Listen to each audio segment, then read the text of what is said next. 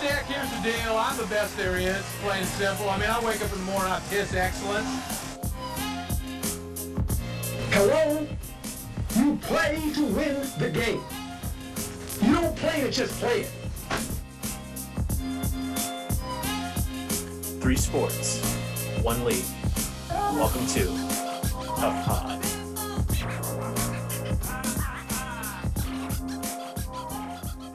Yo, yo, yo, yo! Welcome. Episode four of TUF Pod. It's a four man pod once again. We're into week 15 of the NFL season. We're six days away from tip off of the first NBA game of the season. And I'm accompanied, as always, by my boys, my brother of blood, on a four man pod this week. Let's start it off. Niz, how we doing, man? How you been? Well, uh, just want to shout out to uh, Kendrick for hooking us up with that uh, that new intro. uh, he and I were in the lab this weekend, really grinding it out. Took us about I, I want to say 16 hours, uh, but you know he's a professional, as am I. Uh, so you know we do what we do, and um, another Pound Town lock of the week hit. So I'm feeling pretty good. Shout out to you, Nate. Just on the cuff, took a day off of work, which I assume was specifically for making the intro to this uh, podcast here. You guys can't see it in the video, but as it was going, there was four heads bobbing. There was some boxing shadow punches thrown in the middle of it. There was a lot of head banging. It's a great intro. Thank you for taking the time to do it. Uh, Ange, how we doing, man? You're fresh off your first podcast. How's the week you?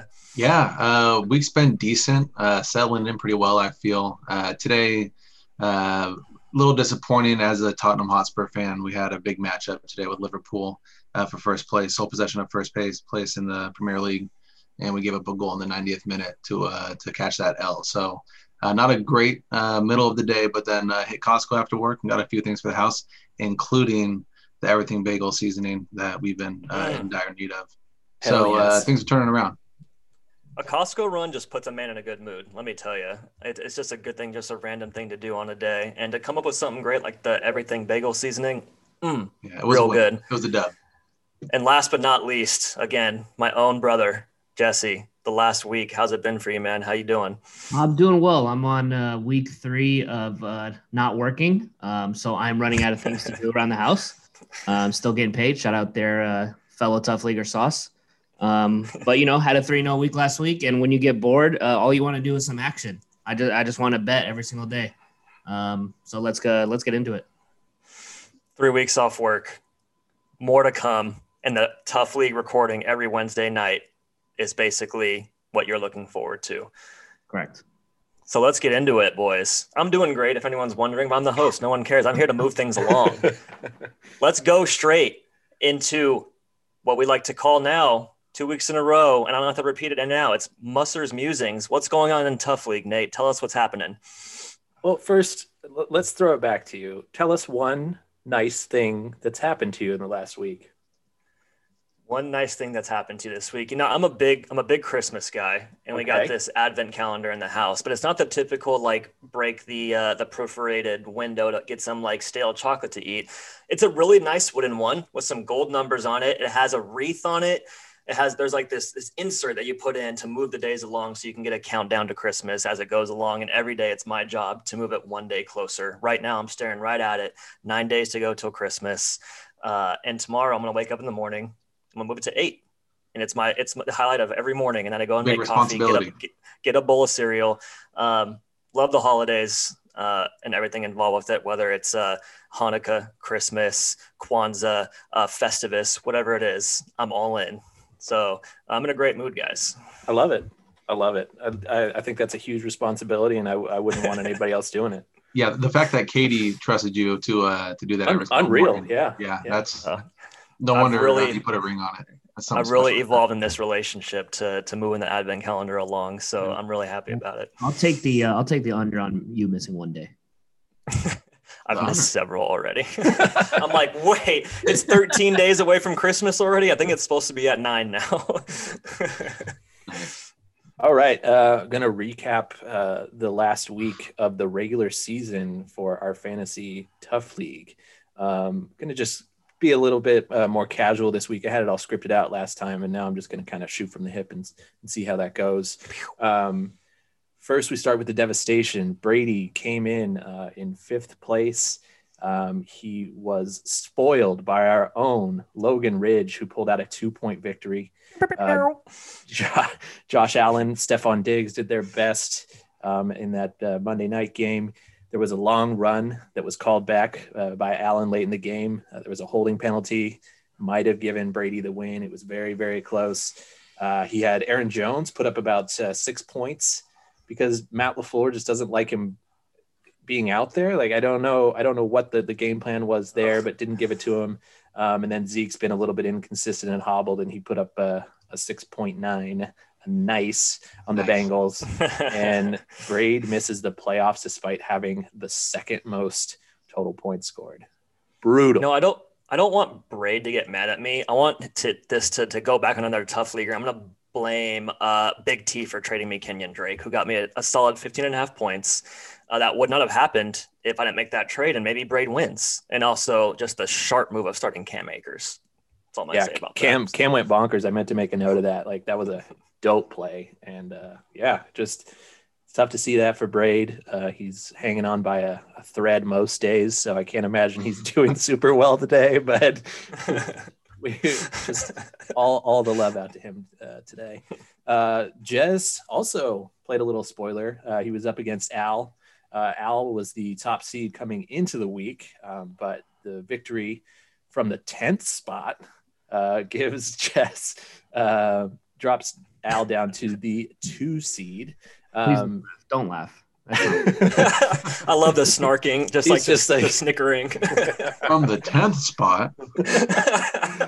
and um, Gene, uh, who was also a top dog, uh, took another L this week uh, to the South, I believe. Um, and so now it's going to be Al and Gene in uh, the first round, the two th- seed versus the three seed. I don't like to uh, badmouth any teams, but but Gene has gotten a little bit lucky. He has the second the second fewest uh, total points, um, and Al's been pretty consistent. So I, I, would give Al the edge in that first round matchup. I believe uh, Gene is commissioning me um, about an hour and a half to figure out how to be Al. Um, I've got the formula. It's no big deal. Ooh, ooh, the answer's in there. Yeah, I mean, just it just takes the time. You got to get in the lab and you got to work it out. uh, our uh, other podcast host here, Ange, took down T um, on the back of a rejuvenated Lamar Jackson, who, after a mid mid game dump, came back out and led the Ravens to one of the best wins of the season. Um, T got the goose egg from Noah Fant, who got hurt, and then only got three points from Terry McLaurin. Chase Claypool, who was his big TD call of the week, also only managed three points.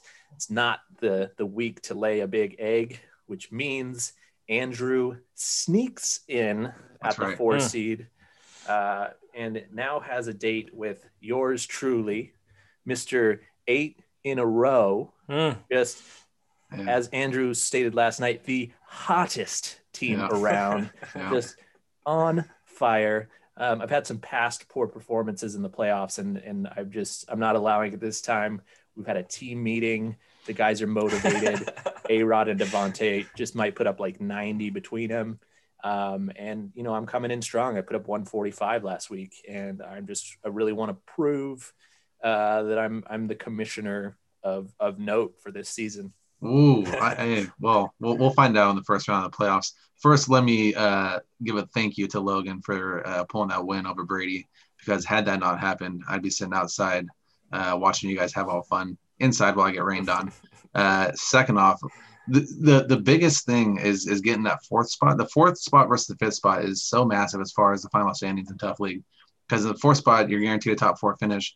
Fifth spot, you have to win two games just to keep your position when it comes down to the point total at the end of the year. So, uh, feeling very fortunate to be in the fourth, and now I'm playing with house money. So uh, I know Nate's feeling good, eight in a row, uh, but my guys are loose. We're having a great week of practice and uh, you know we have we have it all to play for, but nothing to lose. Sneaks Great into the playoffs. Point, Sneaks into your heart. That's, I've, I've actually legitimately, since we've done this podcast, gotten questions from people uh, that have listened. All of our um, 13 listeners how Tough League works. So getting these little anecdotes of how the scoring, the like overall scoring, I think is the biggest thing people have uh, don't really understand how it works. So getting those little tidbits in there um, helps a lot. And I do uh, want to add one more thing that I forgot. We'll cut it out, but let's move on. okay. so no, there, there's there was one thing that I, I was thinking about doing is is creating like a public uh, Google Doc. Um, obviously, people couldn't like edit it, but they could see. Um, we could have like our our current standings, historical standings, all that kind of stuff. Basically, make that accessible to anybody. We could pin that at the top of our Twitter, um, so people can check out, um, you know, like the live standings, yes, how the scoring yeah. works, and all that kind of stuff, so people can kind of follow along with us. Yeah, because I think we're getting we've got a legitimate interest in a three-team fantasy league. So, before you move on to your last piece of Musser's musings, Niz, did the top four teams all lose the last week before playoffs, or is it not. one? T- besides, you're you're in the top four coming into this week. I was, and you yeah. pulled the victory off. But one, two, and four, four, yeah, lost. Wow, huge week in tough league, big movers. Finish us off yeah, just one of those things where you're like watching these scores and it's like any given play could change how the how the landscape of our playoffs goes. So kind of fun. Um, maybe not for for Braid, but uh, he'll be back. Um, just just extra news and notes, uh, so you know that that there isn't really like a uh, these dynasties that are going year after year. We've got T who finished uh, third place last year um, and won the year before, did not make it to the playoffs this year. Um, Sauce, I believe, was uh, one of our top dogs last year, also failed to make the playoffs. So uh, Gene and Al were last and second to last, respectively, oh, in, in football last year. And both are playoff teams this year. So we've got some some NFC South vibes going where the last place team can can rise from the ashes and make things real interesting. So should be fun. I'm gonna win. Um, and oh, I love it. Whoa. I love it. Absolutely love it. The squad is firing on all cylinders, and I'm just I'm not I'm not worried.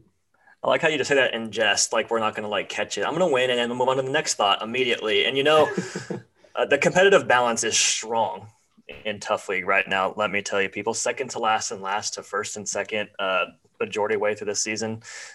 It's pretty great to see. Boys, any last thoughts on the the tough league going into playoff, tough football going into playoffs. Yeah, if there's anybody in uh, Green Bay, Wisconsin um, that doesn't like the football team, if you want to take like a, a bat to maybe uh, Aaron Rodgers and Davante Adams' ankles, maybe put them out just for just hobble them. Maybe just uh, they don't have to miss the game necessarily, but at least bang them up a little bit.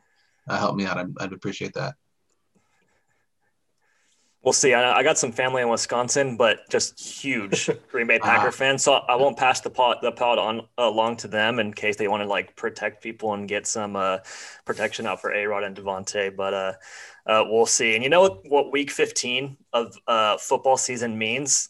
It means that the season's almost ending, and typically, it means that we have a, a lull between. Uh, we have basketball season starting up, or in the midst of basketball season, but in the COVID filled 2020, the basketball season is six days away. We it feels like the basketball season just ended, you know, because it literally did 66 days. Yeah. How did it 60, end? Can you remind me how 66 days ago it ended. And our, our fellow contributor here, Andrew, who, who barely won? had the chance to enjoy his Lakers victory. That's right. While the rest of us just want the season to start immediately so we don't have to think about the Lakers and LeBron being champions. as you guys, as you listeners don't know, Andrew, if you don't, if you don't know, Andrew is a, a Laker fan. He got to enjoy his, his championship victory after watching the Warriors uh, make the finals five years in a row and win three of them. So going in to this 2020 2021 season starting on December 22nd. The Lakers are rolling in as reigning NBA champs. I'm giving you mm-hmm. your light here, and mm-hmm. feels good. I know you're just getting the warm fuzzies, the yeah. butterflies, a little tingle down low. shirt off. I'm getting uh, a little hot. Yeah. Let, let's see it all the first time since 2010 they're coming this season as as uh, reigning NBA champions. The Heat have basically brought back the same exact team. Uh, the Warriors are looking to reestablish themselves as west as a Western Conference powerhouse now that they're relatively healthy, minus Klay Thompson. Giannis just signed his super max with Milwaukee, so obviously they're looking to make that title run. James Harden is out there looking like he ate too many wings at a strip club. Uh, KD in his preseason debut looked like spry, like an injury never happened, like he hasn't played in in two years. He looked great out there. So obviously, him and Kyrie are eyeing a return to the NBA Finals. Do the Sixers got one more run in them before the team gets torn up and Ben Simmons goes somewhere and Embiid goes somewhere else? Well, uh, it, it is yet to be determined. Obviously, the newly extended Paul George and Kawhi Leonard are looking to make their uh, their push in the playoffs and be the and bring that franchise to the Western Conference Finals for the first time, which the Clippers have never done, surprisingly, as I looked that up earlier today. And obviously means they have never been to the finals. Luka Doncic is currently the favorite to win the MVP award, even though his team doesn't really have a shot at uh, making the finals.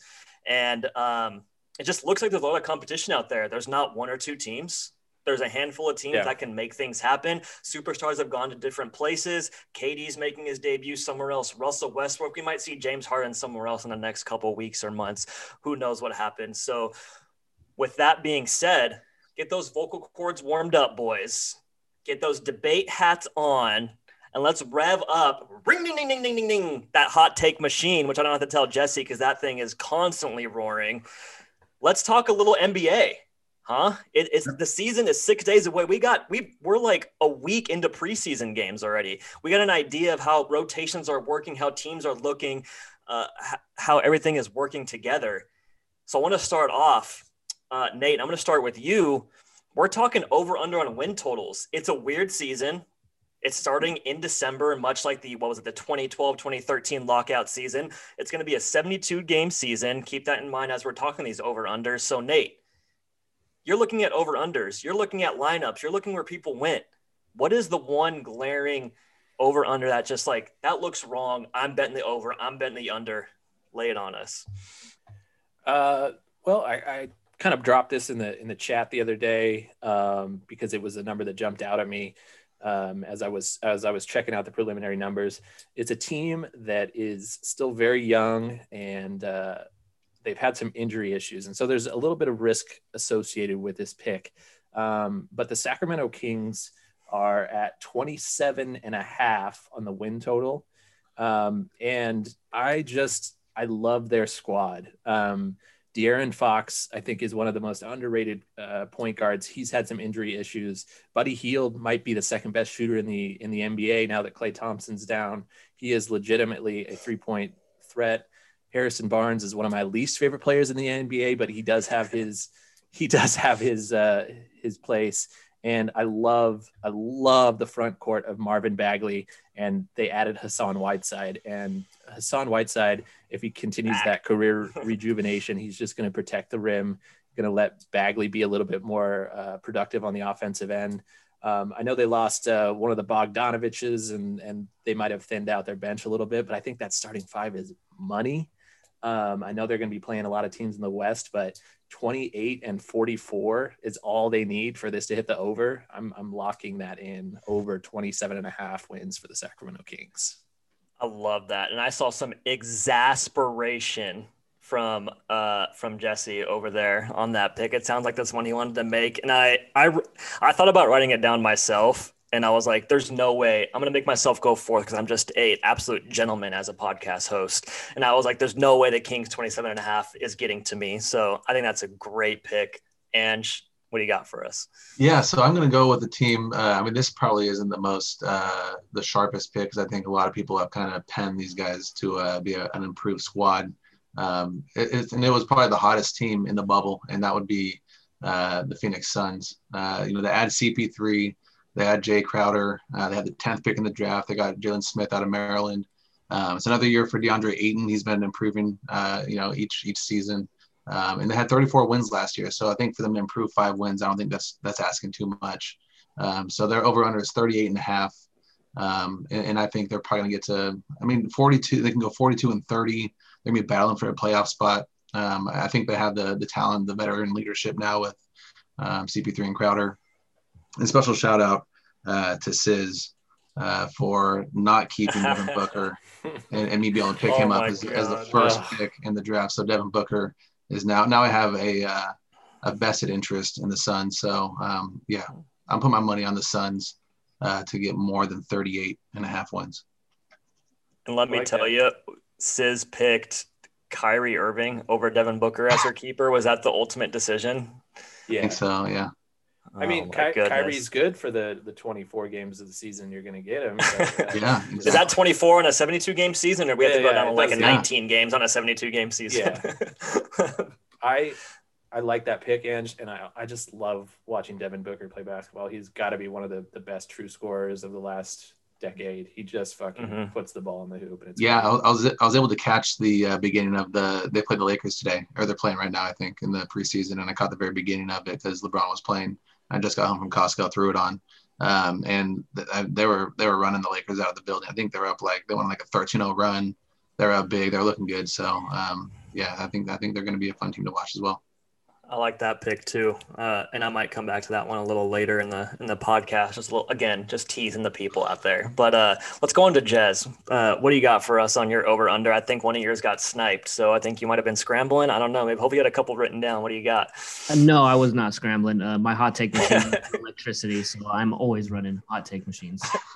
um, yes, Nate did pick my number one uh, Kings over. I had done a lot of research, had a bunch of stuff written down, but you know what? That's part of the podcast. I've deleted it. I hope I was called on first. I wasn't. My next one was Denver Nuggets over 44 and a half wins. Woo! They had 46 wins in a 73 game season last year, and they're only getting better. Their young core of Jamal Murray and Jokic and um, Michael Porter Jr. is just they're just getting better. Room to improve.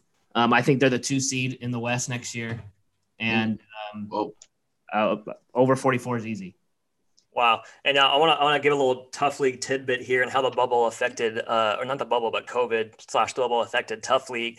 Is we had our NBA rosters uploaded into Yahoo the other day, and a a player that should have never been left out in free agency was left out there in one Michael Porter Jr. just sitting in free agency, waiting to be picked up. I believe.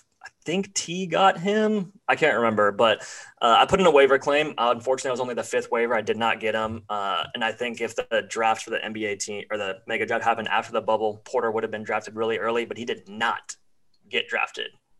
And he comes out in the bubble, plays really well, and is going to establish himself as a great player. So we got Denver at 44 and a half for Jez over that pick. And I was hoping one of you guys would steal it from me because I do not want to play Homer on a podcast here. But you're telling me I can bet on the Warriors to be over 500. That's what you're giving me is over 500. You say, Logan, here, here, just bet the Warriors over 500 and you win money. And I'm gonna be like, sir, please give me my money and go away because it's the easiest yes I'll take.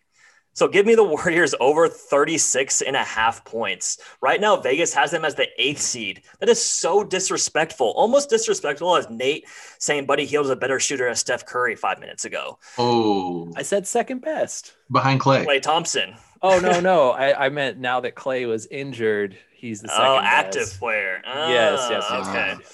Oh, I had that just just in the in the absolute magazine, ready to fire it off. my apologies. No. but Warriors over 36 and a half wins. They're not going to get the A seed. They'll be in the middle and and will probably be a little better. And I think Wiseman's going to be a big part of that. Draymond looks like he lost a lot of weight. He's probably going to play his defensive stalwart uh, position like he always does. Kelly Oubre looks like he's going to fill the role of Klay Thompson amicably. Uh, give me the Warriors over 36 and a half. It's not a homer pick. It's just the Warriors going to be over 500. They're going to be better than the A seed. It's plain and simple. It's not that difficult. So there was there was oh, sorry, name hop in. There was one uh, that I also considered uh, pretty heavily, and that was the Rockets under 34 and a half. me too. There could be some value there. There could be some value there to get in now before if Harden leaves. You know, obviously that that I going to be expected to drop. So that might be a good one to to keep an eye out as well. I think that's a. I had literally had that one written down. I just saw Pillsbury Doughboy Harden out there. I'm not sure. I'm not sure if that was camera angles, the extra layers of the warm ups, or what it was, but he was not looking. Thin. Yeah, I was wondering why Rick Ross was trending on Twitter, and then I was like, oh, it's, it's not him. It's actually James Harden. What's better than that viral photo of Rick Ross laying back in his his just like the boobies Shout out, and shout out all the, belly. all right, we got our picks in. Quick recap: Kings over 27 and a half wins for Nate. I, these are all great picks. And Suns over 38 and a half wins. Jez with the Denver over 44 and a half wins, and myself with a homer pick of Dubs over 36 and a half. No one was thinking under. Rockets would have been my second pick if someone took the Warriors, so I, I like that as well. All So West teams. All West teams. all West teams coming from the people that follow the Western Conference, like big West Coast shocker over One, one I wanted to mention I thought was kind of interesting is at the 36 and a half number again is the Atlanta Hawks. Yeah, I think they could actually make some waves this year in the Eastern Conference. Obviously, I think a lot of the Western Conference numbers are uh, reduced down a little bit just because the Western Conference is so strong, whereas the East, as it typically is, is typically more hot, uh, uh, top heavy. And the Hawks have a pretty good roster. I mean, what did Danilo say when he wanted when he signed with the Hawks? I'm came here to win. And I yeah. actually, I think in episode one, which no one is probably ever going to hear, is is that I question going to the Hawks if you want to win. The roster looks pretty good. Yeah, you know, I like a lot does. of players in that team, and I can see that. I can see that happening. Yeah, I might I might have a little uh, Hawks chatter coming up here in our next next uh, segment. So. Baby, and we'll in that that's just a perfect transition for me there. And let's just go on to another uh, section of NBA preview that we're going to talk about, and it's some dark dark horse MVP talk. And Nate, since you went first, I'm not giving you the the, the go ahead on MVP. I'm going to go straight to Ange here on the dark horse MVP. Uh, what do you got for us, Ange? And LeBron does not count as a dark horse, so let's let's let's get past that. Scratch it out right now. All right, so, so I've uh, I've done this imp- impression before um, in in Tough League. I sent a little video message through our, our chat, and I'm gonna uh, do it again. Little Mark Jackson. There goes that man, Kawhi Leonard. Right now, he is plus 2,158 for the MVP. I think. I mean, it's it's a value pick. I think um, if somehow, I mean, I don't necessarily see it as a probability, but um, if the Clippers do make a run and have a great regular season, if, if him and Paul George click on the second year, um, I think he's going to be the key to that run. Um, so you can get a really good value with him uh, over over 2,000 um, uh, on the odds for that. So um, he's my pick as a dark horse because um, I think uh, there is a chance that you could see that happen in the Western Conference. Um, and if that does happen, I think he's going to be the key. So he'd be a, an automatic candidate for that uh, MVP race. So I think there's some good value there. Is that one thing left off his resume as a as a future Hall of Famer? Is just a regular season MVP? Yeah, I mean he already has the uh, San Diego State uh, alum, so that was that's already a shoe in. Um, but yeah, he got the two Finals MVPs. Um, yeah, he just needs that regular season to to back it up. I, I, almost can't believe that you went through a whole Kawhi spiel and didn't mention SDSU without being prompted for it. So you know, I, uh, yeah, I'm, I'm I'm I'm I'm picking my spots here. I can't be over Unlike me going going super homer with my yeah, picks, right. you kept the SDSU uh, Aztec yeah. um, out of it. So props to you. I like the Kawhi pick. That's actually I didn't consider that one, but that one's actually pretty good. So uh, the hot take machine himself. I expect something good out of here. Most, what do you got for us? It's not it's not as spicy as you guys like, but I'm going with my boy Jayson Tatum. Uh, he's an upcoming superstar. Some would say already a fortified superstar. Still has plenty of room to improve his game. He averaged 37 and 7 in January before the COVID hit. Uh, Celtics are always contenders to win the East. And, you know, um, I think they can um, definitely get into the finals, and that would just propel him into the MVP talks. Did you see? Um, I think Brad Stevens said that he grew two inches I don't know. Tatum, Tatum is now six feet ten inches tall officially. Yeah, he's grown two inches since since last year. Like that's my no. no no air quotes with that one. Who was it no, on Twitter that called him out? He's like, "Why are we lying about this?" Yeah. and then Tatum goes, "Bro, I've been 19 for four years. I'm still growing." yeah, the dude is it's unreal. Like he just I think just turned 21 last season or whatever, and it's like the dude is a freak, and he he is. He's still getting bigger his body's probably going to fill out at some point. But yeah, I, I, like that pick a lot. Yeah, that's a good one. So we're going to go to uh, your host with the most right here uh, as the next pick, and I alluded to the Suns being a a reference back to the future points in the pod, and I'm going Devin Booker as my uh, dark horse MVP here. I had another one written down. Maybe we can touch wow. on. We might skip it, but Devin Booker. This is this is a plus seven thousand. This is a real dark horse. We're talking like deep in a black hole dark horse, and I have one even deeper shot. than that. But Devin Booker it's just a team that's going to improve. And pretty much hit on most of it, right? They have an inside out game. They have guys that can play defense. They have a true point guard. They have a true center. They have a true shooting guard, obviously, and Devin Booker himself. This guy could average 30 points per game and propel this team deep into the playoffs. So give me Devin Booker as my dark horse MVP, and I'll shoot it straight off to Niz for his. No rhyme intended. Um, well, I'm, I'm about to make uh, some podcast history here. Um, I am going to actually live bet this person as oh. my MVP of the year. Listen, I don't think that this person is going to win MVP, but I think it's he's got a really good shot at it based on the talent that he's shown. Um, I'm going back to a young stud, Trae Young. Oh, oh Trae! I like it. I like it. Absolutely it. love this kid's game. Um, last year, as a 22 year old, he averaged 29.6 points a game, 9.3 assists, 36% from three, and 86% from the free throw line. He just added Danilo Gall- Gallinari. He's got John Collins, who's a year younger, or a year older. Uh, Bogdan Bogdanovich uh, Mm. in the in the squad. He's also got Rajon Rondo as his backup point guard. I think that's going to help uh, his game develop even further. Um, and they finally get a, a healthy uh, Clint Capela. I think he's going to average 10 or 11 assists, get north of that 30 point mark. And if if the Hawks win something like 40 games, which is an absurd over their uh, over under mark, how is he not in the discussion? Like I just think, I think he's got the skill set. He's too good.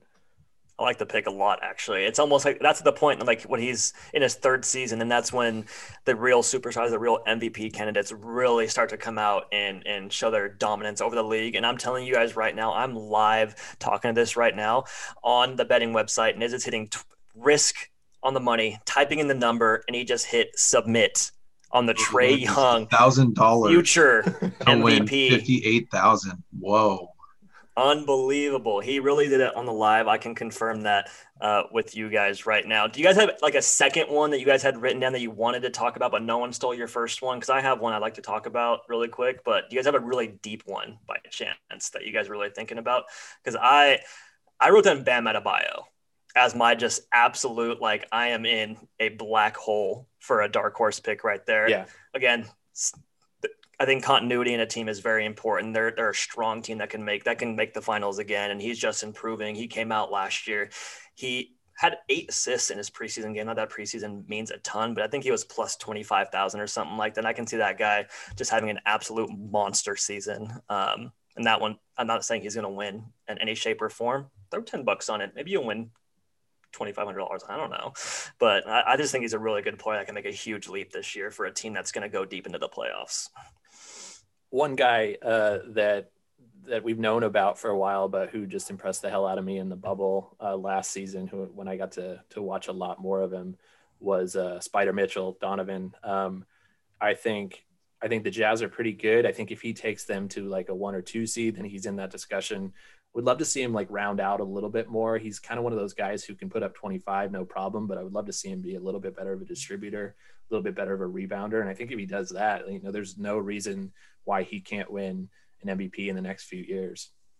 Is it me or does it seem like uh, he and Jamal Murray kind of go like hand in hand? Whenever I think of one, I think of the other. Absolutely. Yeah, yeah, because I mean, obviously they had that big playoff series last year when they just like traded shots, but I just think like uh, you know up in the Rockies, just stud point guards that are just that can kind of light up the stat sheet. Uh, both of them are really exciting to watch. I wonder what Jamal Murray's uh, odds are. Oh, there he is, eleven thousand. Uh, yeah, that wouldn't be worth. That'd be worth a flyer, I think. I mean, we saw what he could do in the playoffs when the lights shine the brightest, and yeah, he's someone worth uh, taking a look at. I would say.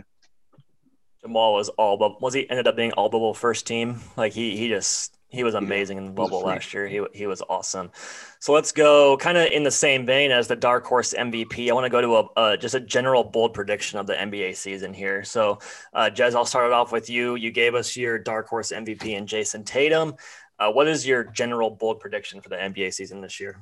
Uh, he hasn't been talked about. His team hasn't been talked about. But give me Ja Morant will receive MVP votes. The 21 year old averaged 17 and 7 in his rookie year, vaulting him into the rookie of the year honors. He obviously won't win MVP, but if the Grizzlies surprise some people, and the reason being is Ja, I see him up in his game to 22 and 9 and maybe receiving a few, you know, third place votes. Uh, you know, that's a little bold. He's, he's going to be 21 next year. So give us the bold prediction. Does he finish inside or outside the top five? He's the bold prediction is he will receive MVP votes. Ja Morant. That's actually, I mean, it's not a bad, it's not a bad idea if he can really make a step forward that he did last year. And I mean, he pretty much carried that team for as far as he possibly could. And if they can improve a little bit, it's going to be because of him. You know, so I don't think that's that's crazy at all. So I'll go on to the next one myself. My bold prediction. I'm staying with the theme we've had the Suns talked about in every section of the NBA preview. And my bold prediction, and I don't even know if you want to call this bold, but this is bold 72 point font using word art. Uh, that's how crazy it's going to be. But I'm calling Phoenix Suns Western Conference Finals. Oh. That's going to be my bold prediction. Uh, obviously, that means they are getting there over Angie's Lakers and our That's right. Warriors. But I do think the Suns can be a really good team this year, regardless of the type of team that they're going to play. They're going to have a point guard. If you have a team struggling to guard point guards, Devin Booker and Chris Paul are going to take you to uh, take you to school. And then if you have a team that like the Warriors were the last few seasons that can't really guard a good center, then DeAndre Ayton's going to take you to school. And obviously they have some great defenders uh, on the team, Cameron Payne and um, Jae Crowder. They're to, they, they've improved the team. They're a year older and they just got they got that veteran presence that they desperately, desperately needed. They obviously performed really well in the bubble. And now they have a guy that can just kind of bring it all together in Chris Paul, who is just probably never going to leave the league and forever uh, make teams a little better. So my bold prediction is Phoenix Suns Western Conference Finals. Niz, I'll kick it off to you. Well, this is going to be a, a crowded uh, Western Conference Finals with all these with with my uh, my crazy pick here. Um, I think I think everybody's expecting uh, that at least one of the teams in LA is probably going to be in the Western Conference Finals, if not both. Um, but I'm also going to throw uh, the Portland Trailblazers in there. I think um, it is finally time that that Dame gets in there. I want to see it. Um, I love the way he plays. He's an Oakland guy, but he's always just out there with as much heart. Uh, they picked up one of my favorite role players in the NBA, Robert Covington. They've got a healthy Jusuf Nurkic back. Um, they've got some some decent uh, depth. They've got en- Enes Kanter back, um, and I think they feel like one of those teams that's going to make a deal at the deadline to bring somebody who's disgruntled, um, somebody who needs a, who wants to win. They're going to get somebody in there. But right now, their starting lineup of Lillard, McCollum, uh, Melo, Covington, and Nurkic. I mean, that's that's as solid a top five as you're going to see um, across the board. And I would love to see them make make some noise in the playoffs like to add, we'd also love to see Dame in the Western Conference Finals as a town um, original. Correct. Yeah. If if uh, if we're if we're getting real wild, uh, Dame to the Warriors uh, takes a, the league minimum, um, and it's a two headed monster for the next seven years. Yeah, think, yeah, yeah, Right now, Nate, Nate, Jesse, and Logue are collectively the Doctor Evil gif of him waving uh, his son, "Come home, come back to the bay, and, and lead us to the to the promised land." Uh, yeah, my, my pick isn't isn't I don't think is super bold, uh, but um, I'm going uh, Tyler Herro to win Sixth Man of the Year.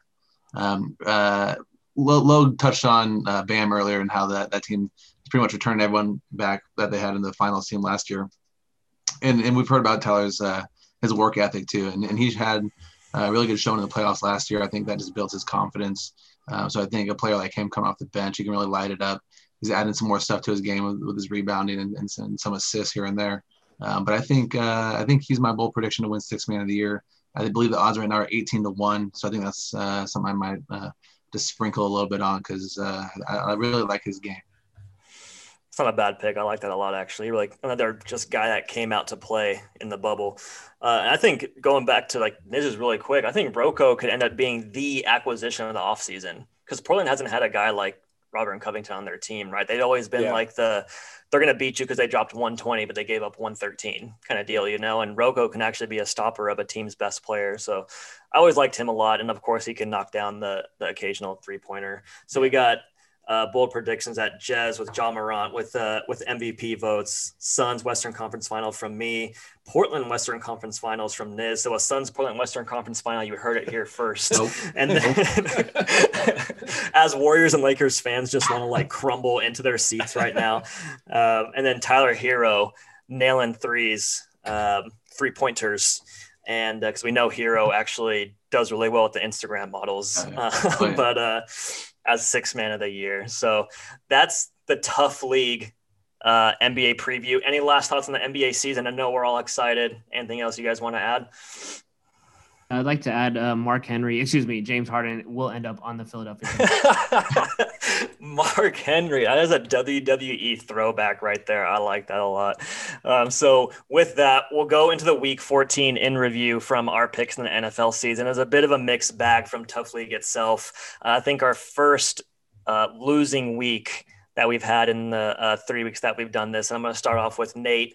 uh, go through your picks. I'm gonna go through your picks really quick, and then you can hit on the ones that you feel like talking about. You went back into the Akron well, but on the opposite end of it, and chose Buffalo Akron to go over 33 and a half in the first half, and Buffalo uh, covered that on their own because Akron didn't score a damn point. So Buffalo had to go out and do it themselves with 35 points in the first half, ending up housing it for the game at 56 to 7.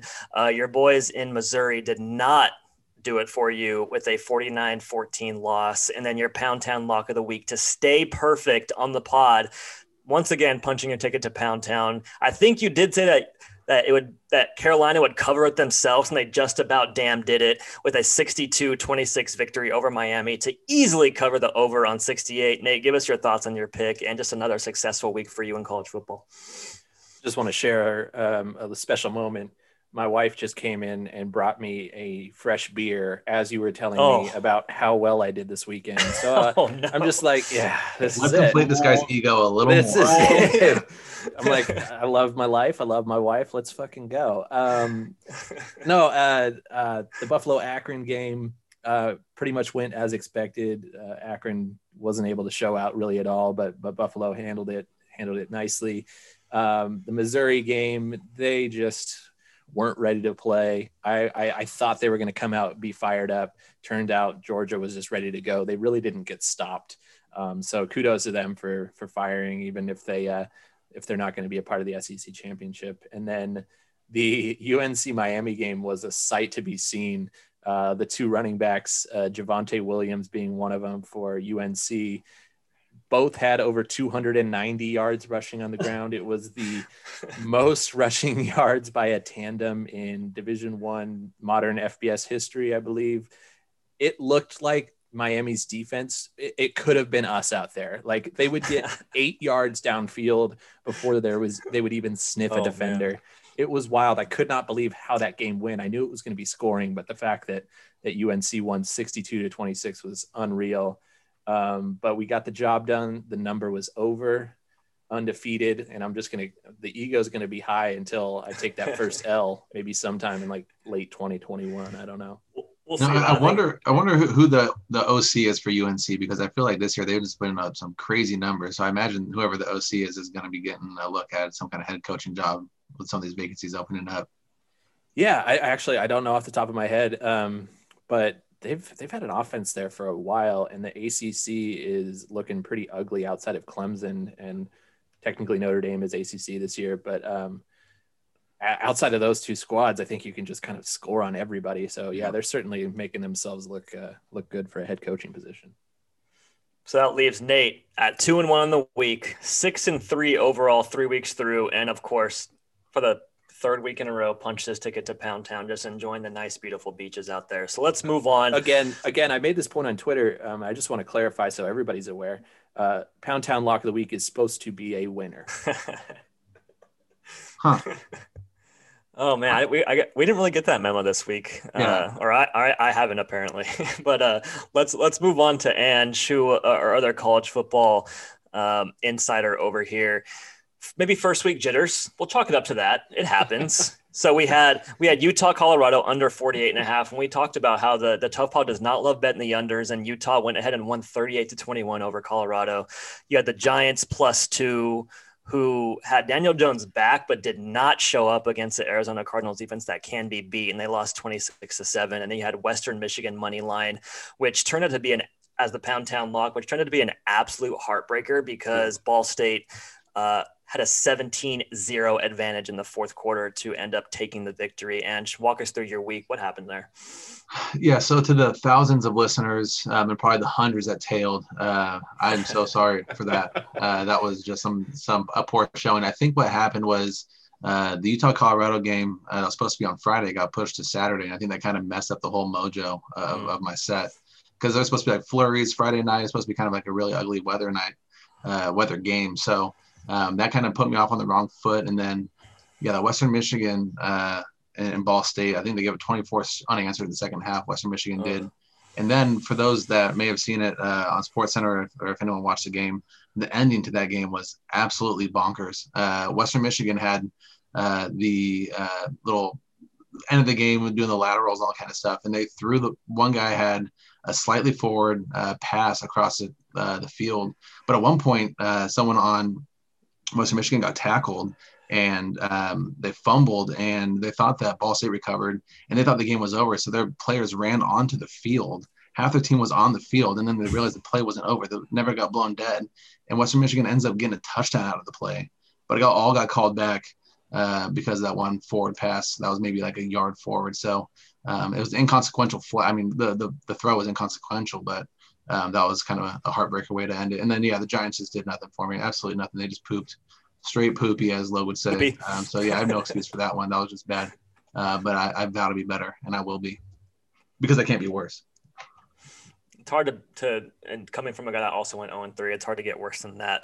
That was just watching the replay of that, like that fumblerooski lateral mm-hmm. such reminded me of of old time college football as well. We've seen that happen before, but to success, unfortunately.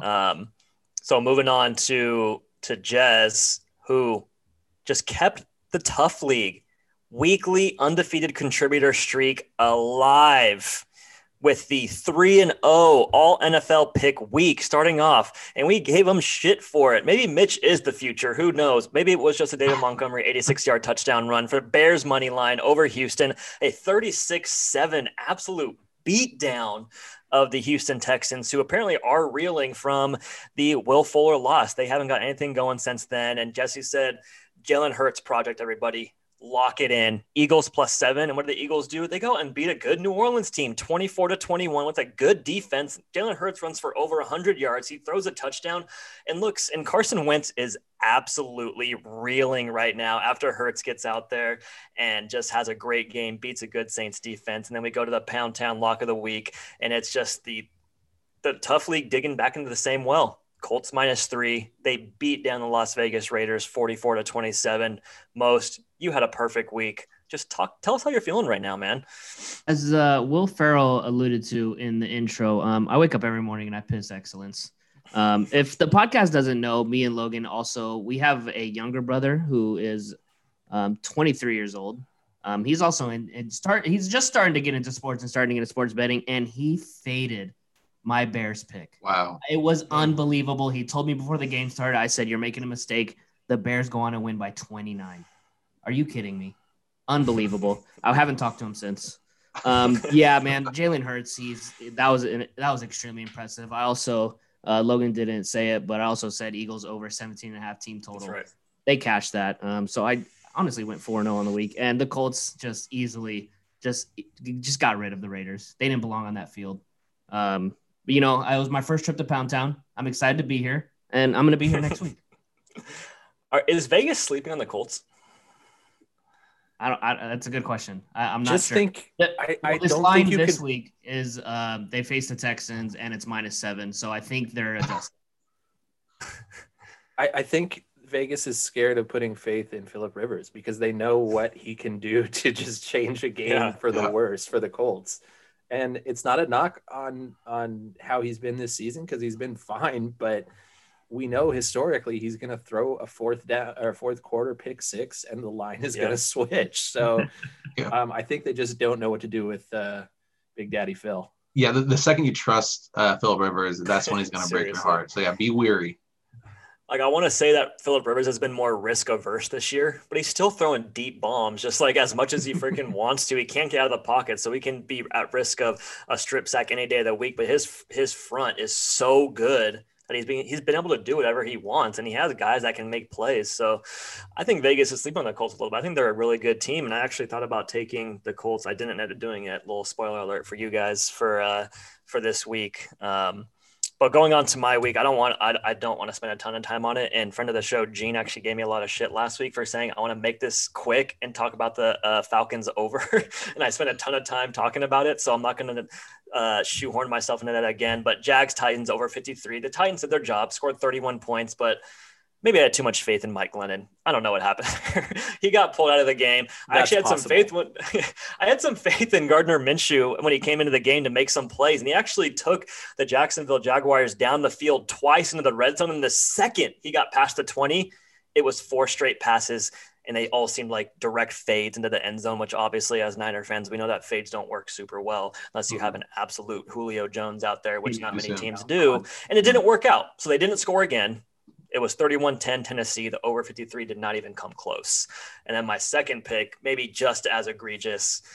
Man, I didn't want to repeat it on the pod. It was this bad. Jets plus 13 and a half. That was absolute five jalapenos on the spicy scale. Uh, Seattle ended up winning 40 to three. How good were you feeling after that opening drive field goal? You're probably Dude. thinking, dude, I have a shot here. They're on the road. They're, yeah. It was, I was like 16 and a half now, dude. I feel so good. The Jets got to get something going, and they literally did nothing. How Adam Gase still has a job is beyond me. It That is is a unbelievable.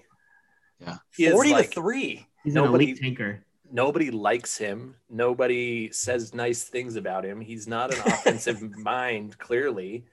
Like there's just nothing. There's just nothing redeeming about him. It's it's The only incredible. person that thinks Adam Gase is an offensive mind is Adam Gase because he keeps taking over the play calling and it's not Yep. making any difference. They're literally keeping him a job so they can get Trevor Lawrence. I, I'm convinced it's the only reason because he's terrible.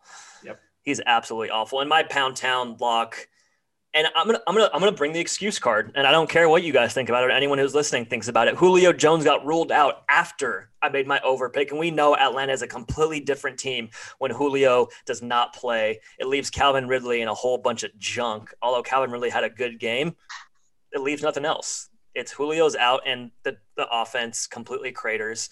Uh, I think maybe Atlanta's defense might be a little better than I gave it credit for, and Herbert hasn't been playing that well this year. And ever since uh, Austin Ekeler came back, I think they've been forcing him the ball a little too much, and it's kind of taken away from Herbert's ability to make plays because it's just a dump down to Eckler and it's six yards, whatever it is. Uh, I took the over 50. It actually got down to I think 48 at uh, at tip off or tip off at uh, at kickoff, and the Chargers, and it was a 20 to 17 game, not even close. So I, I took a 0 and 3. I took a 4 and 5. I'm up 4 and 5 overall. I'm under. So just don't take my picks right now. I did not get to Pound Town. And as a tough league overall on the week, we're 5 and 7, but overall 16 and 14. So if you guys are following us, you should be making some money, right? Uh, any final thoughts on the picks, guys, before we get on to actually making some picks and making some people money this week? I mean, overall, we're still we're still trending pretty well. I mean, we're just we're just four incredibly handsome dudes out here making picks, and, and we're doing all right. We're doing better than average. So I, I feel strongly. I know Ange uh, doesn't feel great about his his debut, but I've seen the man just lay winners, and it's it's coming.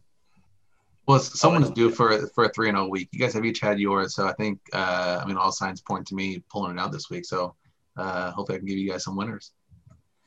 If I learned anything from solving patterns in my fifth grade math class, that we know that the three and zero week is coming from Ange this week. So Yeah. let's get started there. We'll go to we'll go to week fourteen. Ange had an zero and three week, unfortunately.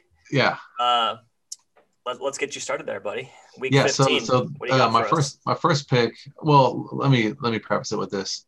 Uh, championship week in college football is one of the one of the most exciting weeks uh, besides bowl season when you have a game pretty much every day. Uh, but championship week is is uh, probably the is, is obviously the best the best week there is. So I'd be a fool uh, not to specialize in those games uh, for this week. And the first one, No, like I said last week before I got so uh, rudely uh, postponed by Utah and Colorado, better than winning on a Saturday is winning on a Friday. And I'm looking at the Oregon USC game. Uh, Washington uh, is no longer in the championship game, so that means Oregon's taking their spot. And let me tell you, this line stinks. Plus three and a half, plus three and a half right now for Oregon. I'm taking those three and a half points for the Ducks. USC squeaked out uh, an ugly win at UCLA that all of us were on. Bad beat for us UCLA followers last week, um, and, and they've been out for two weeks. Uh, has Oregon, uh, uh, so they've had some time to tighten up after losing their last two. Um, so I think uh, they go in and they give USC a real battle. I think it's going to be like a 35-34 game. Uh, USC might pull it out, but but I think Oregon covers the stinky, stinky three and a half. And would you say that smells poopy? Smells a little poop. Smells a little poopy. How But, a good, aesthetically but, but a pleasing- good poopy. If you're an Oregon fan, it's a it's a good. How aesthetically pleasing is a UCLA uh, USC football game just to Oh, watch the the, best, yeah. uniforms just just absolutely meshing so well on the field. Hey, hey, Ange, if you if you can, um, to the uh, to the new betters uh, in their life, can you explain why three and a half is stinky to you? Yeah, so so I mean to the to the naked eye, and, and that's why I think 67% of the money is on uh, USC. Uh, Oregon's three and two.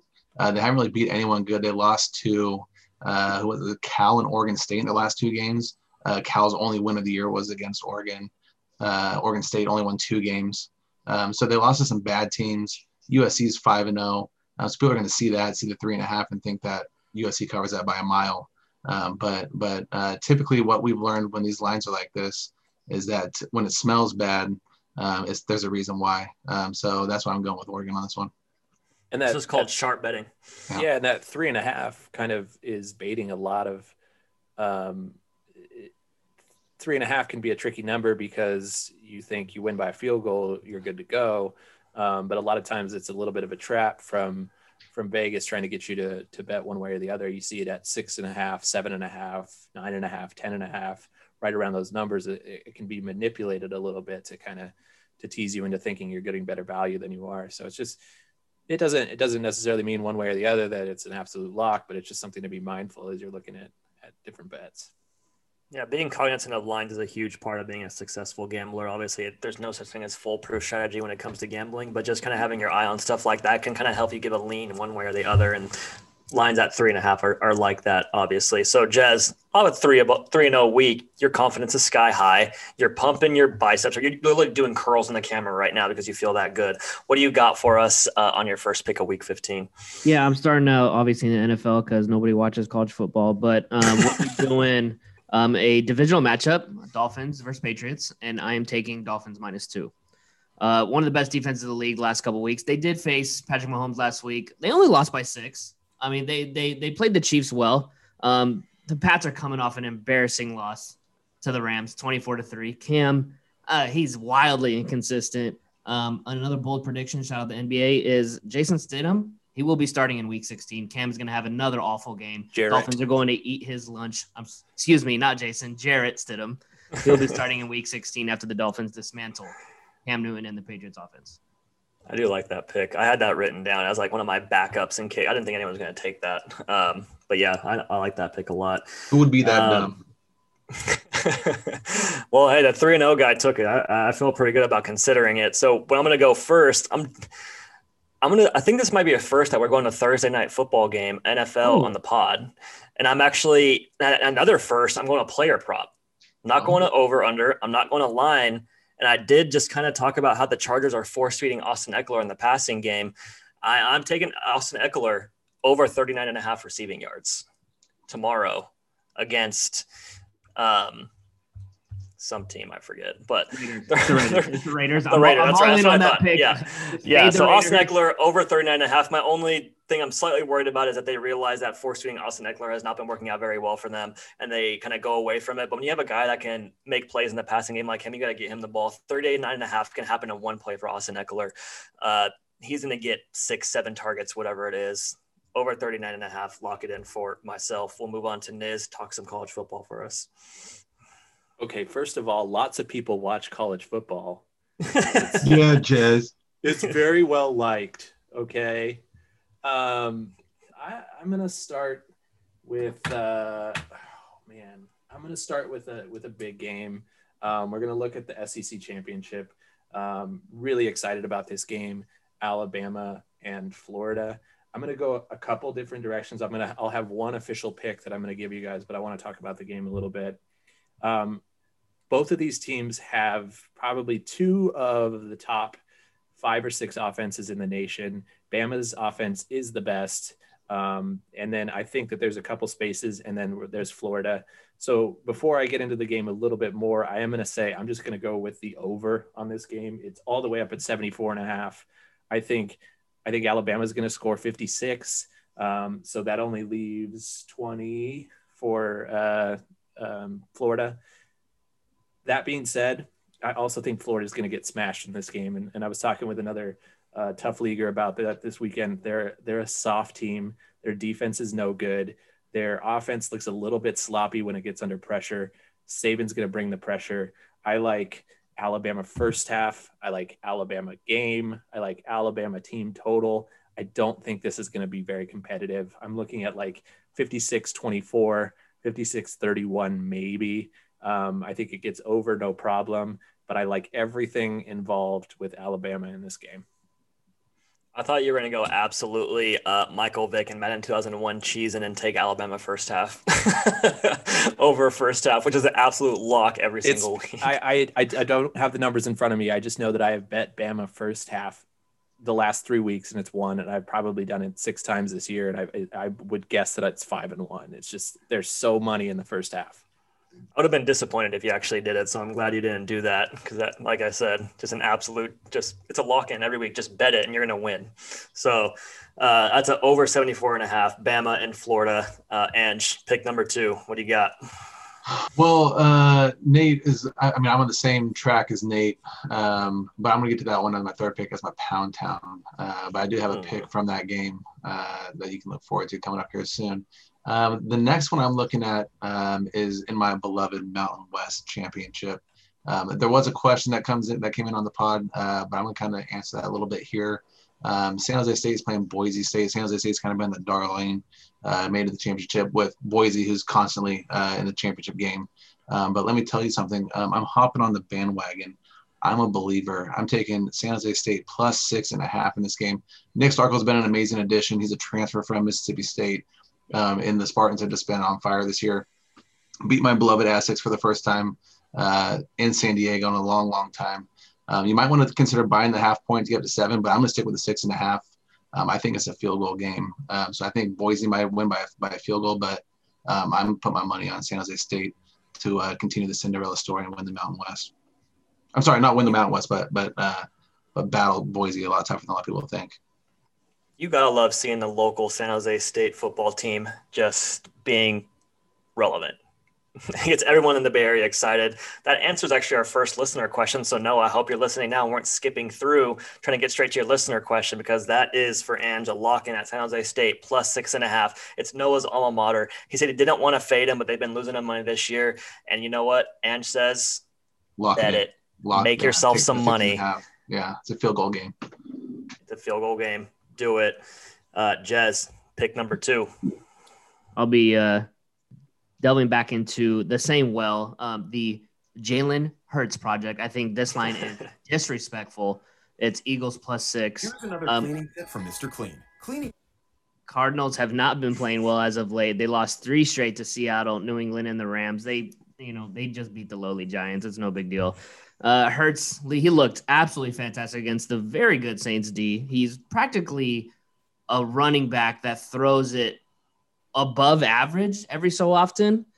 Uh, Cardinals D will not be able to contain him. Last mobile QB the Cardinals faced was Cam. He rushed for 48, and we all know Jalen is much faster and more athletic. Um, I actually like the Eagles money line here, but take the six. Uh, feel comfortable. Uh, lock that in. Saw that line and I was like, I bet Jez is going to take this again because I thought the line was kind of smelly too at Eagles plus six. And obviously, Arizona again not playing super great, but uh, I like that pick. Uh, for myself, I'm going back to, to NFL. I'm going back to a line and I'm going back to the Atlanta well, but I'm going against them this time and I'm taking the Bucks minus five and a half against Atlanta. Uh, again, it looks like Julio's going to be out. And like I said, Atlanta's a completely different team when Julio doesn't play. And you know what? I think it's curtains for Matt Ryan. I do not want to see him on the Niners next year or whatever the Niners plan on doing with their quarterback situation. There's been rumors of Matt Ryan going there, and I do not want it. As of right now, the majority of the tickets are actually on Atlanta. But 98% of the money is on Tampa Bay. Tampa Bay opened at three and a half point favorite. It's already gone up to five and a half. Uh, so I like that right now. I want to get it in before it gets any higher to six or, or six, six and a half or seven. I like the five and a half number a lot for this. Uh, give me the Bucks at at minus five and a half. Hang on, betting Falcons money line real quick. oh man, you're you're just you're just a funny man over there, Nate, aren't you? If you're just give give us a pick then, just Mr. Funny Guy. All right, I'm going from uh, probably the sexiest game of the weekend to one of the the least sexy games. We got a Conference USA matchup on Friday night. It's not even really on Friday night. If you're on the west, if you're on the West Coast, it starts at four. Uh, so I guess a night game for you, Logue. Uh, But we got UAB and Marshall, two household names. um, and even less sexy, I'm going to go with the under on this game at 41 and a half.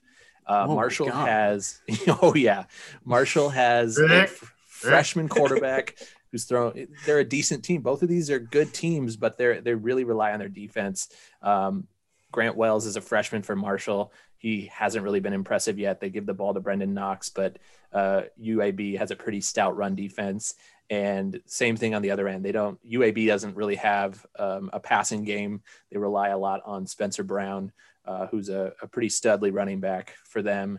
Um, unfortunately, Marshall, I believe, is the second ranked uh, run defense in, in yards per game. They're giving up something like 2.4 yards per carry. So I think this is just going to be a disgusting, terrible, unwatchable, not entertaining football game. It's going to be like, I'm going to give it even like a weird score. It's going to be like 12 to 8 or something like that. They're going to get to some strange numbers. And it's just, it's going to be ugly under 41 and a half UAB and Marshall. Disgusting. There it is. Absolutely disgusting. Oh, the under on UAB. And UAB has like a pretty cool mascot, don't they? Blazers. Yeah, it's like a dragon. Yeah, Oh, I- yeah. yeah. I remember. I always like see that when I'm scrolling through like uh, scores and stuff. I see that dragon. I'm like, ooh, I kind of like that. Shout out to the Seattle Dragons of the uh, of the XFL. So we're off to Pound Town. We're back home. Jez and Nate enjoyed their time there. Had some mai tais, got some sun, got some salt water. They're both dancing right now. And Ange and Logan just had to stay home and drink uh, light beer all weekend because we didn't get to make our way to Pound Town. So, Ange, what is the pick that's going to get you there? You want to be Yeah. there. Lay it on us. So so I'm taking this this uh, very fur furry uh, insulated down jacket I've been wearing because I've been ice cold, and I'm gonna pack my swim trunks, maybe a little banana hammock if you want, uh, and I'm gonna hop on that train. I'm going to Pound Town. I'm gonna meet up with Jesse and Nate, and I'm taking Alabama over team total over 45 and a half. Um, like Nate said, I mean he kind of covered it. Uh, I think Bama's gonna put up buku numbers in this game. Uh, Florida just lost to LSU, and LSU has been abysmal on offense. They put up 37 on Florida last week. Um, so I think Bama easily gets in the mid 50s, maybe low 60s. Um, so I'm taking the over 45 and a half for Alabama team total uh, for my Pound Town lock of the week, and I'll see you guys on the beach.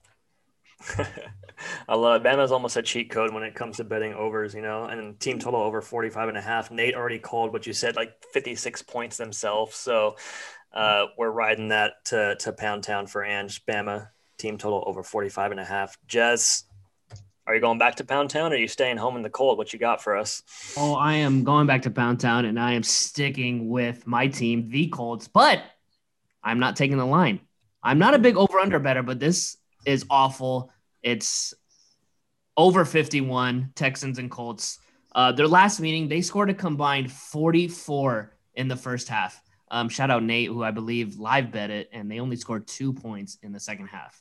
Um, a lot of turnovers, a lot of ugly football in the second half.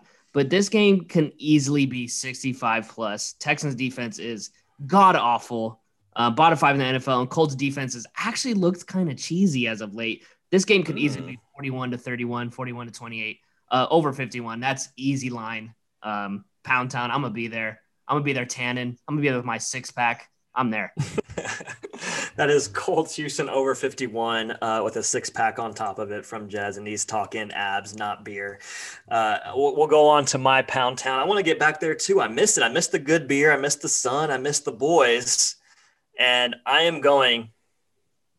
My bread and butter, I think, are, are player props, and I don't get them on Wednesday nights. I get to like look at the Thursday game for NFL, and I don't get to see what's going on on Sunday. So I'm making kind of a blind bet here, and I'm telling you, the Pound Town lock of the week is a Brandon Aiyuk over receiving yards. I don't care what it is; it's not going to be higher than 70. More than likely, you've probably seen something like 59 to 63 around there, and I think Brandon Aiyuk is going over that. You can pretty much bank a hundred yard game from Brandon Aiyuk with Deebo Samuel out.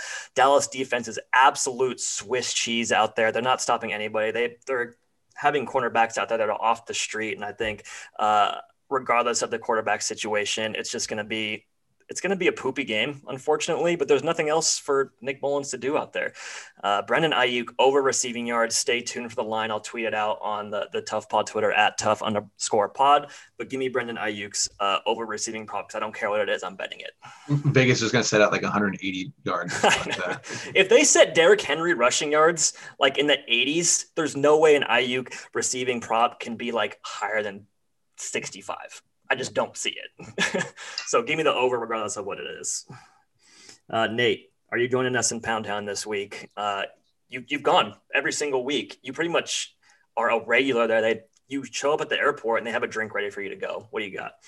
Yeah, I mean, I roll in. Uh, I've got a parking spot now, uh, front row. I have a very lovely attendant, uh, very very busty. Uh, we've got a really nice rapport going. Um, she knows I'm married. She respects that. Um, but you know, there's nothing wrong with a little little banter, a little flirty banter. She's bringing me my uh, adult beverages, so I'm gonna go ahead and stay in Pound Town if it's all right with you guys. Mm-hmm. Um, I'm going with with kind of a cheeky bet, I guess. This might be a, a spicy one, as Logue would say. Um, I'm going to take Clemson minus 10 and a half in the ACC championship game against Notre Dame. Now, there's probably going to be some of you out there. Oh, wait a second. Notre Dame already beat Clemson. And I'm here to tell you, yeah, they did, but they Clemson did not have Trevor Lawrence. And as much as as it, it wasn't all about the backup quarterback who played well in that game, uh, Trevor Lawrence just brings an energy to this team.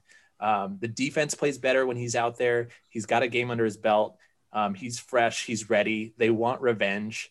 Uh, I think Notre Dame is just a little overrated. They have great offensive and defensive lines.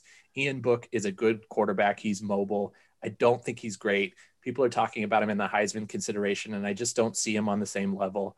Um, Trevor Lawrence is better. Travis Etienne is better than what they have. Um, their defense is solid. I think this is an easy winner. I think Clemson borderline embarrasses Notre Dame. I'm going to say something like 42 17, and they're going to cover that 10 and a half, even with the hook, uh, without a problem. Nate, I got a question for you. So, uh, assuming that they have a result like that, or even if Clemson just straight up wins, whether or not they cover, do you think Notre Dame stays in the playoff? Do you think they already have their ticket punched for the playoff? I I, I guess so, just because of the the limitations with the amount of games that have been played this year. Yeah. I think Ohio State's going to go in and roll Northwestern in the in the Big Ten championship.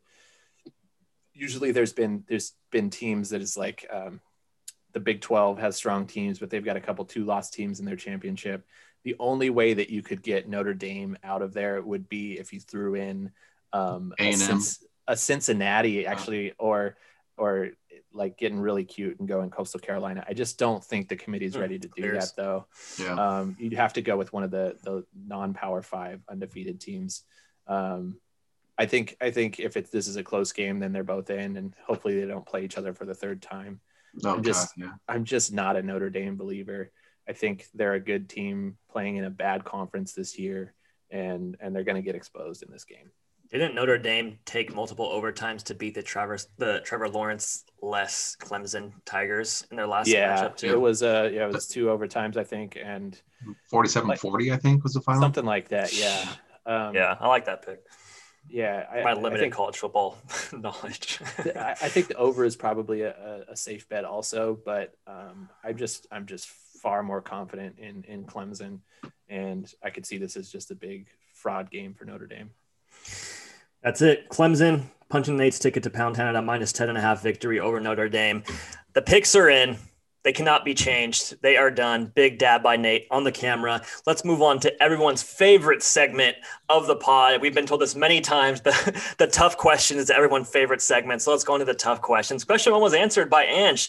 Noah, take SJSU plus six and a half. Lock it in, make yourself some money. Noah did have a second question for us as the kid answering, uh, asking questions to the podcast. The most recent graduate of high school, even though it was five years ago, just shows how much older we are than him. But he asks us in front of a packed gym at your former high school, would you rather get posterized and won, and then you get stepped over like a Scottie over Patrick Ewing, or get your ankle snatched, then hit the floor, and the guy wets a three pointer straight in your eye. In both situations, you kind of look over into the stands and you see your crush who wore your away jersey to school all day in support of your game. And as you look over, she's putting her sweater over the jersey because she's that embarrassed of your performance. Nate, which one are you taking? Which embarrassment are you just going to take and have to talk to your, your crush about uh, again?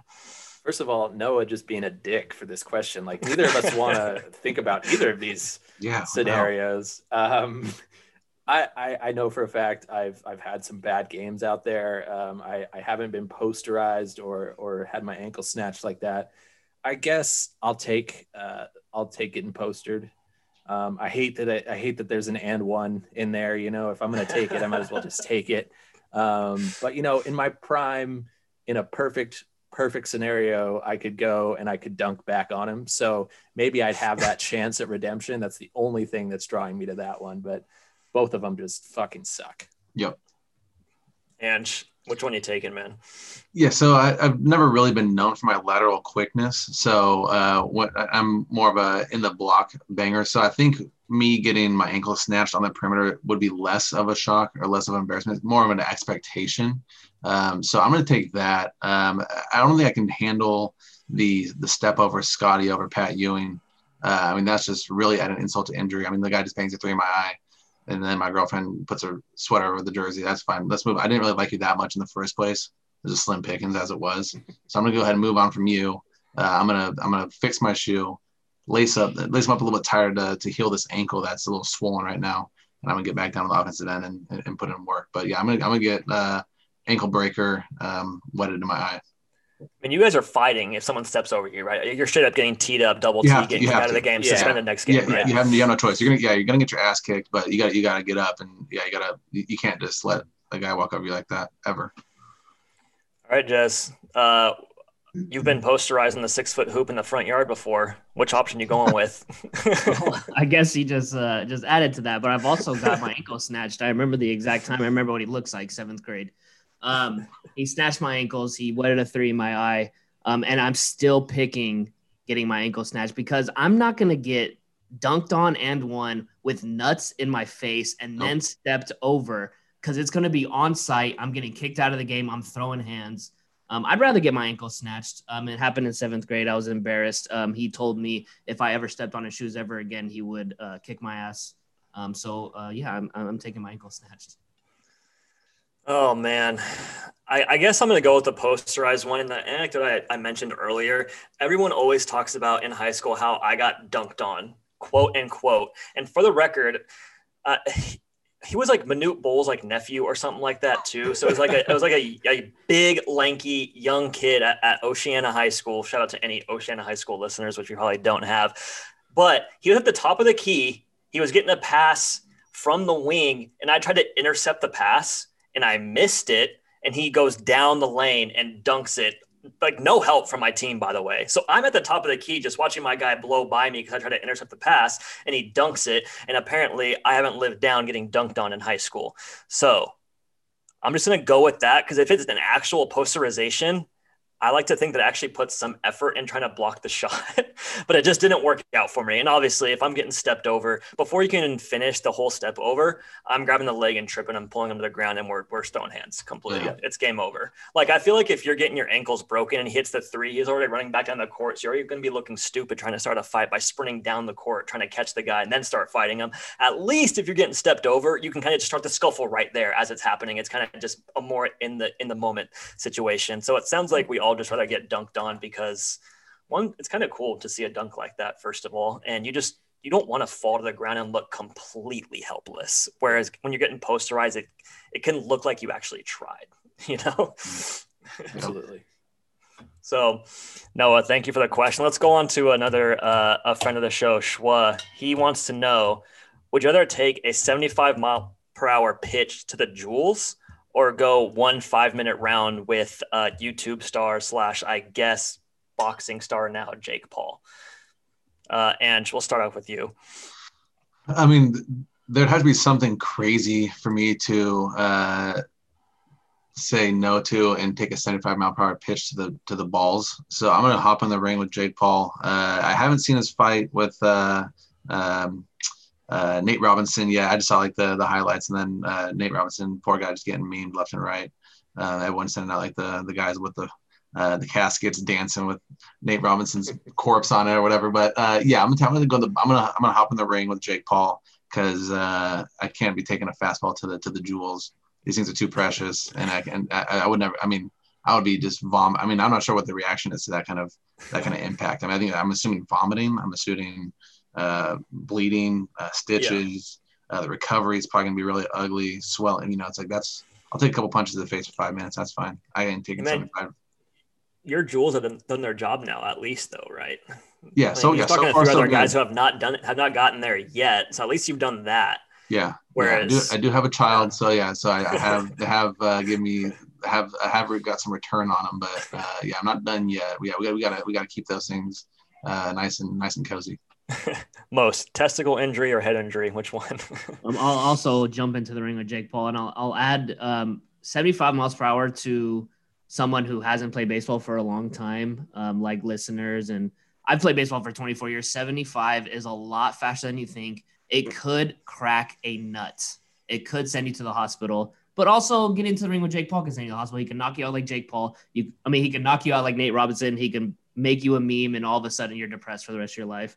Um, but I'm getting in the ring. I'm playing defense um, might not even throw a punch um, because Mhm. once I throw a punch, he's going to counter and knock me out, and that'll be just as embarrassing. But no, I'm not. I'm not taking a fastball to the nuts.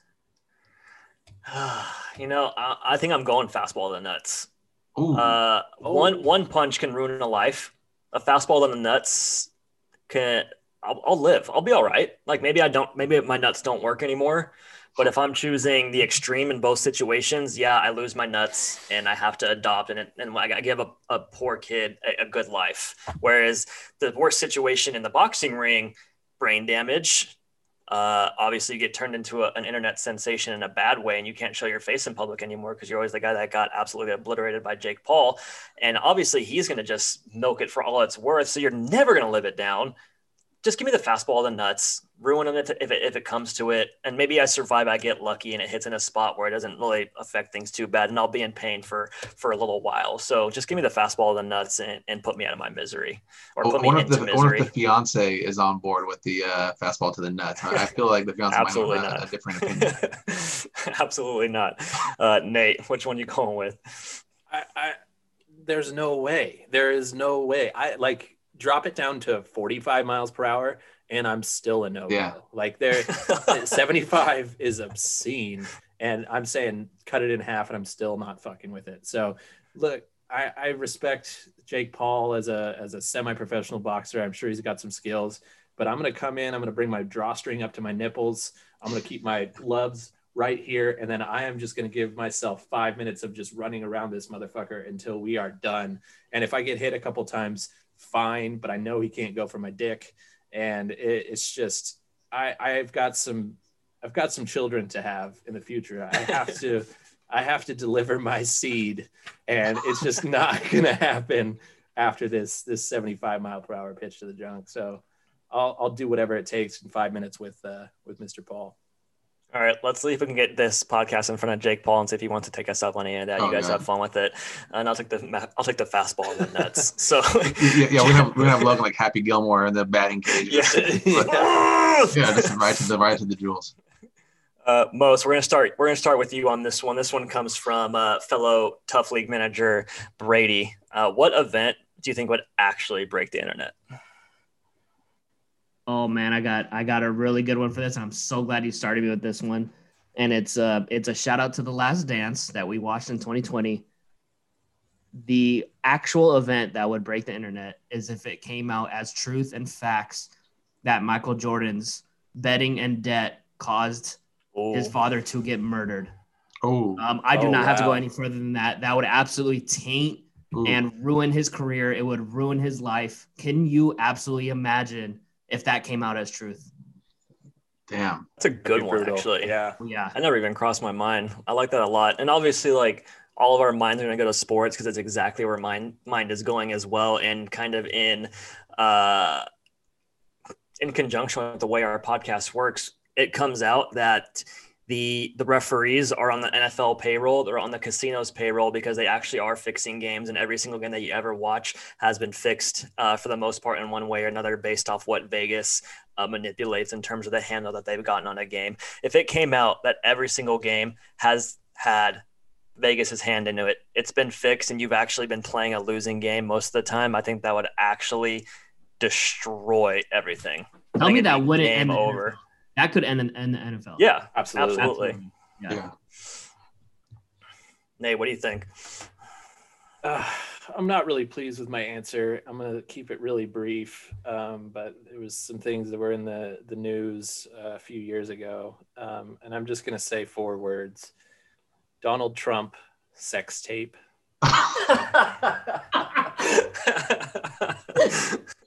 How dare you?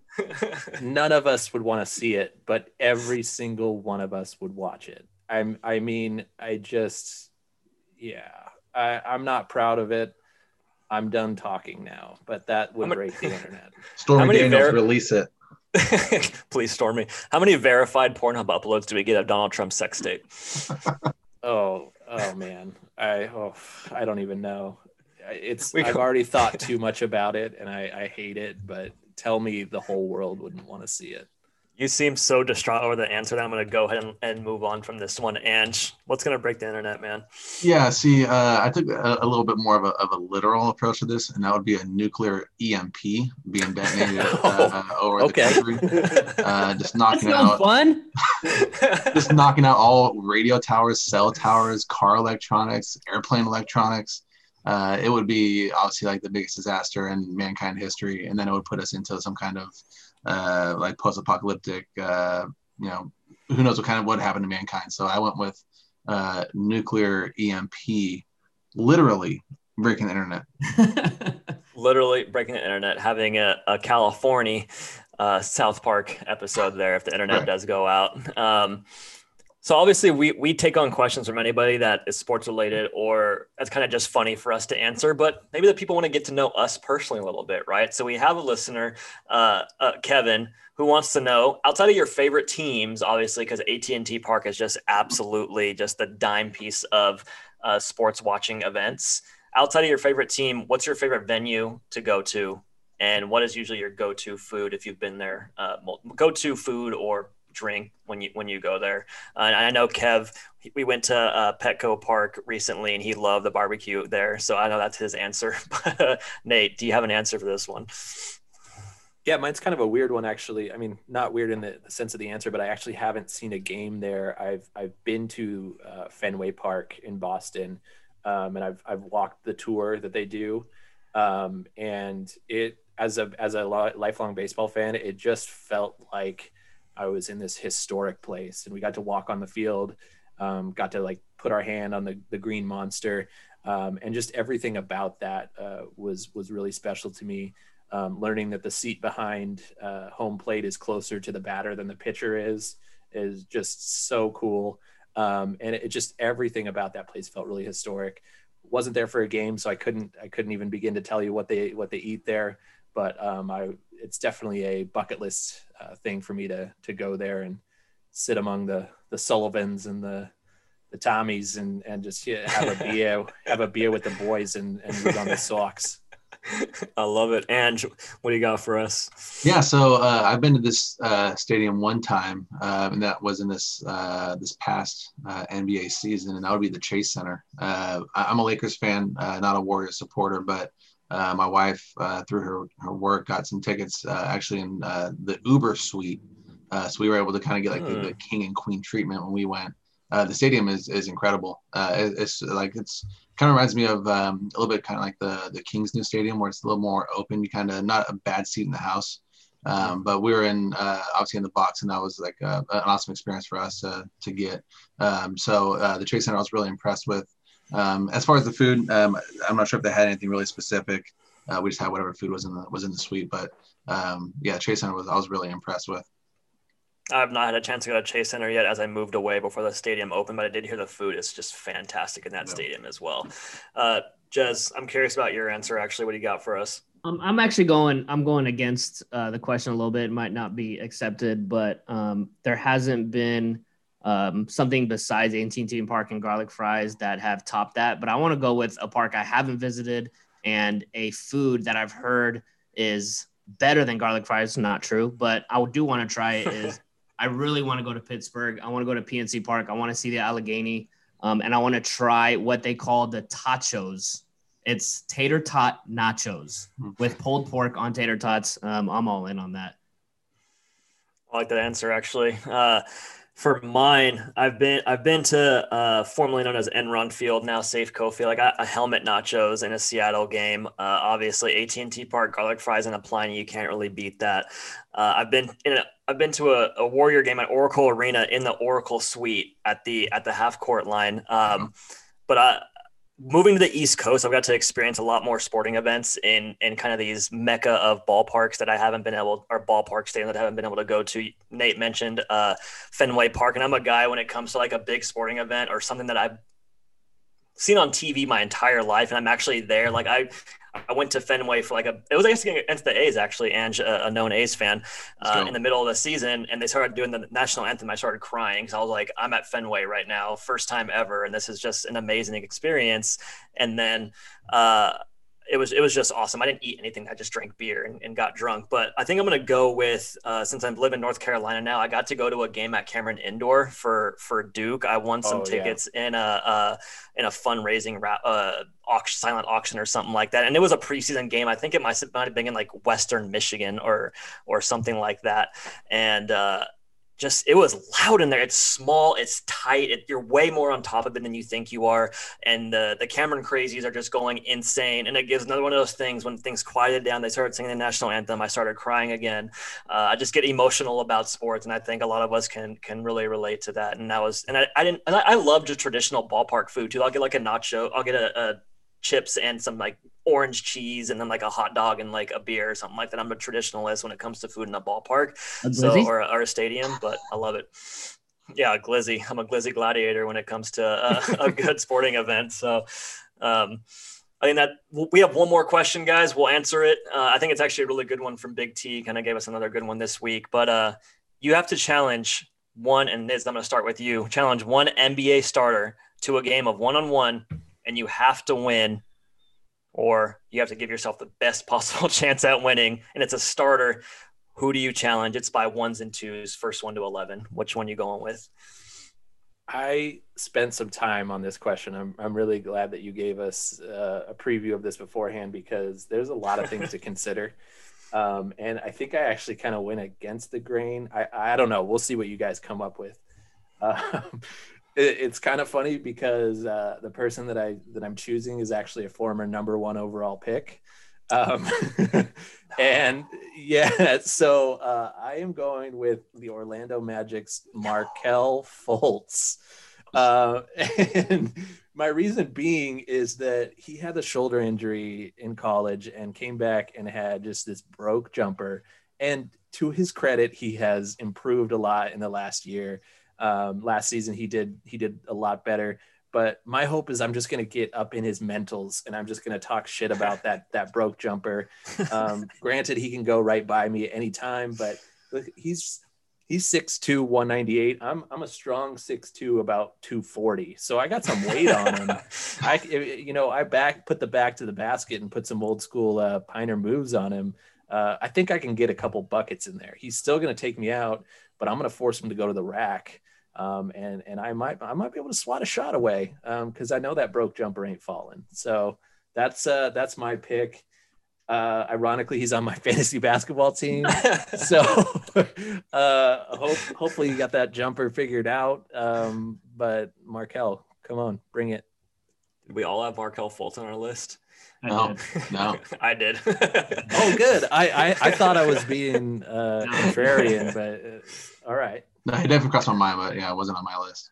And where are you going? So uh, there's a couple things that I was uh, kind of keen on uh, to give myself a chance, and obviously the number one thing was height. I can't be going up against a guy that has uh, has me like really dwarfed uh, as far as wingspan or height, because I wouldn't be able to get a shot off. I just get checked every single time. Um, so I'm going with uh, Kyle Lowry, and what we're going to do is, is we're just going to convince him that it's the playoffs. Um, so he's just okay. going to be just pooping himself left and right and then I'm to get a couple buckets from three. Um, I'm still not to win, but I'm to put up uh, maybe two or three points in the match. Uh, so I'm going kind of, he's, he's, you know, he can be a little doughy. Maybe effort isn't always there. Um, he's 34. He's actually older than me. One of the few people in the NBA. is still older than me. Um, so I'm going to take my chances against six foot Kyle Lowry. Um, and hopefully he's just rattled uh, because I've hypnotized him into thinking it's the playoffs going two guys playing the mental game against their opponent. I like it. Playoff Kyle Lowry and then broke jumper Markelle Fultz. Most. Are you going point guard? I am going point guard. I also have the idea of I'm not going anybody taller than six four or six five because they'll just bully you. Um, I'm going the one and only Jesus, uh, Ricky Rubio. Um, I have prepared my entire life to face a taller white basketball player as I've faced Logan in basketball, who is two inches taller than me my entire life. Um, I'm still going to lose, but I believe I can maybe get some buckets, maybe drain some threes. Um, I, he's extremely crafty, so I, I doubt I'll be able to stop him, but he is most likely my most chance at winning a one on one. Uh, I hate to go a fourth point guard, but it seems like we're call, kind of all in the same strategy. Like we we don't want a height disadvantage because the height that we do have is the only thing that we can really use. I'm, I'm also six two. I'm more of like a 200 pounder, kind of kind of skinny. So I don't need a guy that is gonna just like absolutely bully me or or overtower me. And I, I thought about Patrick Beverley because his offensive game's not that great, but he will absolutely talk so much shit to me that I'll just want to quit. Like I, I just don't think I can handle it. And he, I think he's a pretty, he's a really strong dude too. So I think he'll just like bully me around. So I'm actually going kind of like almost in the, the Markelle Fultz direction. I'm going Elfrid Payton. Okay. Who I don't, who is not a very good shooter, is not the most talented guy in the world. He kind of gets off by being a, a really good passer, uh, and he's six three. I'm six two. I'm gonna say I'm six three. We're the same height. I don't care, and uh, I think I can play pretty good defense when I'm at good health and uh, I, am just going to probably take a lot of jumpers. I don't think I'm really going to get by him, but I don't think he's a very good defensive player either. So give me a guy that's my height. He's quicker than me. Um, he probably still can shoot better than I can, but I'm getting points against him, I think. And I don't think he's really going to be that great of a defender. So give me give me Elfrid Payton. The only guy that wasn't a point guard that I thought about was Duncan Robinson. He's the only non-point guard that I can really think of that I may have a chance against. I I looked at a couple like unathletic big guys. Um, like I looked at uh, Cody Zeller. Like I feel like, oh god, I mean, bald spot just, and all. yeah, just like that athletic.